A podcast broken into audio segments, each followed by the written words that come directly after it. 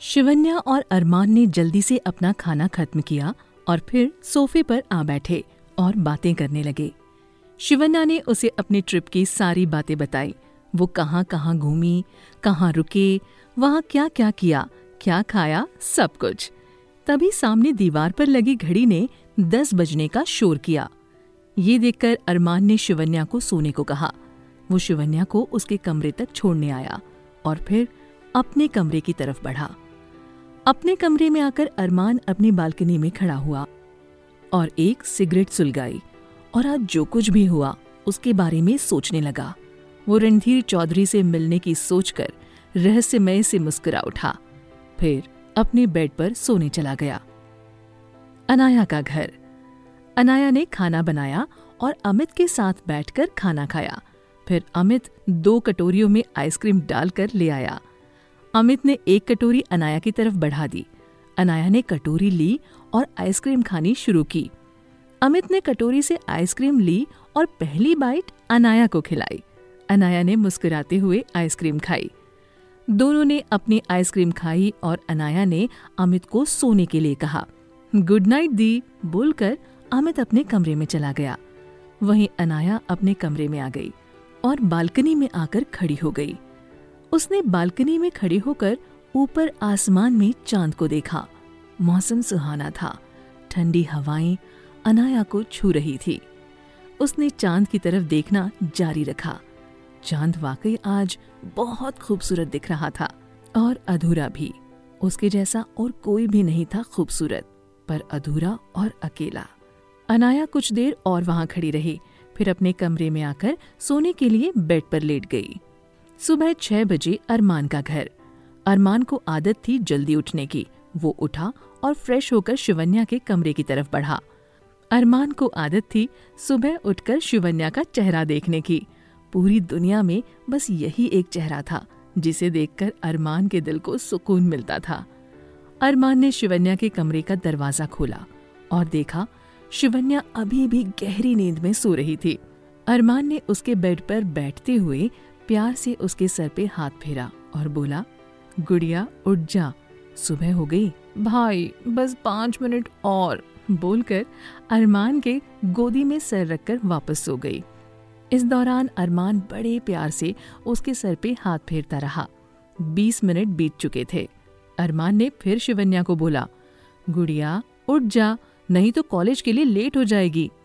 शिवन्या ने उठकर अरमान को गुड मॉर्निंग विश किया और अरमान भी उसे गुड मॉर्निंग बोलकर अपने कमरे में चला गया। तभी अरमान का फ़ोन बजा। उसने देखा तो राजू का फ़ोन था। राजू अरमान के लिए काम करता था। दरअसल राजू, मोहन, शंकर, शेरू, संजय और गोलू, ये छह लोग अरमान के लिए काम करते थे। बिना देर किए अरमान ने फ़ोन उठाया तो दूसरी तरफ़ से आवाज़ आई। भाई, रणधीर चौधरी 12 बजे अपने घर पे मिलेगा। हमें उससे, उसी के घर पर मिलना पड़ेगा। अरमान, ठीक है। ये सुनकर ओके भाई बोलकर राजू ने फ़ोन काट दिया। अरमान तैयार हुआ और ब्रेकफास्ट के लिए नीचे आ गया। शिवन्या वहीं अरमान का इंतज़ार कर रही थी। अरमान जल्दी से टेबल पर बैठा और शिवन्या ने उसे ब्रेकफास्ट सर्व किया और खुद भी ब्रेकफास्ट करने लगी। दोनों ने अपना ब्रेकफास्ट स्टार्ट किया तो शिवन्या ने अरमान से कहा, भाई आप मुझे आज कॉलेज ड्रॉप कर देंगे? अरमान ने बिना उसकी तरफ़ देखे जवाब दिया, गुड़िया ड्राइवर तुम्हें ड्रॉप कर देगा और पिक भी कर लेगा। मेरा जाना ज़रूरी नहीं है। शिवन्या, भाई, आप मुझे कॉलेज छोड़ोगे या नहीं? ये ड्राइवर काका तो रोज ही मुझे पिक एंड ड्रॉप करते हैं। आप अपनी बताओ। अरमान उसे गले लगाकर कहता है, ठीक है नौटंकी, लेकिन जल्दी कर। खुश होते हुए शिवन्या जल्दी से अपने कमरे में गई और कुछ बुक्स और बैग उठाया। अरमान ने भी गाड़ी निकालकर शिवन्या का वेट करने लगा। शिवन्या जल्दी से गाड़ी में आकर बैठ गई। अरमान ने गाड़ी उसके कॉलेज की तरफ़ बढ़ा दी। गाड़ी में बैठकर शिवन्या ने म्यूज़िक सिस्टम ऑन किया और फिर अपने फ़ोन से कनेक्ट करके गाना चला दिया और साथ में गाने भी लगी। लग जा गले। अरमान ये देखकर मुस्कुराया और कुछ सोचने लगा। शिवन्या ने कुछ मिनट बाद म्यूज़िक ऑफ़ किया और अरमान से पूछा, क्या हुआ भाई? आप क्या सोच रहे हो? अरमान ने मुस्कुराते हुए जवाब दिया, सोच रहा हूँ कि मेरी गुड़िया अब बहुत बड़ी हो गई है, जो ऐसे गाने सुनने लगी है तो तेरे लिए जल्दी से एक लड़का ढूंढना शुरू कर दूँ? शिवन्या नाराज़ होते हुए बोली, भाई, मैं आपको इतनी जल्दी छोड़कर नहीं जाने वाली। ये आप अच्छी तरह से सुन लो और समझ लो। अभी तो मुझे बहुत काम करने हैं जैसे आपकी शादी करवानी है, अपनी पढ़ाई पूरी करनी है और भी बहुत कुछ करना है लाइफ में शादी को छोड़कर। बातें करते करते शिवन्या का कॉलेज आ गया। अरमान ने उससे अपना ध्यान रखने का बोला। शिवन्या गाड़ी से उतरकर कॉलेज के अंदर चली गई। अब अरमान ने अपनी गाड़ी घर की तरफ़ वापस घुमा ली और तेज रफ्तार से आगे बढ़ गया। अनाया का घर। सुबह उठकर अनाया ने नाश्ता और लंच बनाया। तब तक अमित भी तैयार होकर आया। और दोनों साथ में नाश्ता करने लगे। स्कूल जाते वक्त अमित ने हमेशा की तरह अनाया के पैर छुए और अनाया ने मुस्कुराते हुए आशीर्वाद दिया और गले लगाकर बोली, अपना ध्यान रखियो, अमित, और आप भी दीदी, बोलकर अमित अपने स्कूल के लिए निकल गया। अनाया ने जल्दी से अपना बाकी काम खत्म किया और ऑफ़िस के लिए निकल गई। साढ़े नौ बजे अनाया अपने ऑफ़िस पहुँच गई। पूरे ऑफ़िस के लोगों ने अनाया को मुबारकबाद दी और एक फूलों से सजा गुलदस्ता उसे दिया। अनाया ने सबको थैंक यू बोला। तभी मोतीराम चौरसिया सामने से आता हुआ दिखाई दिया। सबने मोतीराम को गुड मॉर्निंग विश किया और अनाया की तरफ़ बढ़ते हुए मोतीराम ने कहा मिस अनाया शर्मा, आपको आपकी मैनेजर की पोस्ट के लिए बहुत बहुत बधाई हो। आपसे हमें बहुत उम्मीदें हैं। अनाया, सर, मैं आपकी उम्मीदों पर खरी उतरूँगी। I promise Motiram. I know miss Sharma, बोलकर वो अपने कैबिन में चला गया। अब अनाया अपने केबिन में आई और बैठ गई। वो बहुत खुश थी ये सब देखकर। उसकी मंजिल की तरफ़ उसका पहला कदम था ये। अनाया मुस्कुराते हुए अपने काम में लग गई। दूसरी तरफ़ अरमान अपने आदमियों के साथ निकल चुका था। रणधीर चौधरी के मिलने के बारे में सब बात करते हुए जा रहे थे। वहीं अरमान उनसे अलग बिल्कुल शांत बैठा था।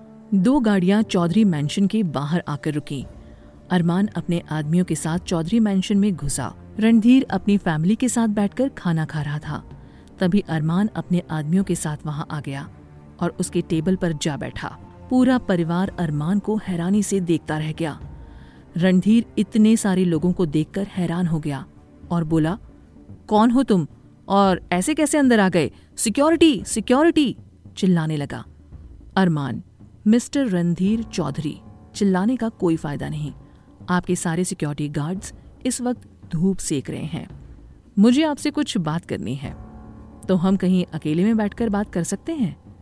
ये बोलते हुए अरमान की नज़र वहाँ खड़े बच्चों पर गई, जो बहुत डरे हुए थे। ये कौन सा तरीका हुआ मुझसे बात करने का? अगर मिलना है तो मेरे ऑफ़िस जाकर अपॉइंटमेंट लो और फिर मिलो। रणधीर ये बोलते हुए अरमान पर चीखा। अरमान अभी भी शांति से बैठा था, जैसे उस पर रणधीर की बातों का कोई फ़र्क नहीं पड़ा। अरमान के साथ आए आदमियों में से शंकर ने बोलना शुरू किया, आराम से भाई की बात सुनोगे तो तुम्हें डॉक्टर से अपॉइंटमेंट की ज़रूरत नहीं पड़ेगी। ये बोलते हुए उसने अपनी गन निकालकर टेबल पर रख दी और अरमान के साथ आकर खड़ा हो गया। ये सब देखकर रणधीर बहुत घबरा गया और उसने सबको अपने पीछे आने का इशारा किया। अरमान और उसके आदमी रणधीर के पीछे चलने लगे। आगे रणधीर, उसके पीछे अरमान और उसके पीछे उसके आदमी। रणधीर एक कमरे में आकर रुका, जो शायद उसका ही कमरा था। उसने अंदर आकर सबको अंदर आने का इशारा किया। सबसे पहले अरमान अंदर गया। तभी रणधीर ने अरमान को उसके पीछे उसकी गर्दन से पकड़ा और गन उसके सर पर तान दी और मुस्कुराते हुए बोला अगर तुम में से किसी ने भी एक कदम भी आगे बढ़ाया तो इसकी बॉडी बाहर धूप सेक रही होगी। ये सब सुनकर अरमान के सारे आदमी ज़ोर से हंसने लगे और हँसते हुए रणधीर के कमरे में आ गए। रणधीर ये सब देखकर हैरान हो गया और उसने अरमान की तरफ़ देखा, जो अभी भी शांत खड़ा था, बिना कोई चिंता के। उसके चेहरे पर कोई भाव ही नहीं थे, जैसे यहाँ हो रही किसी भी बात का उस पर कोई भी फ़र्क नहीं पड़ रहा हो।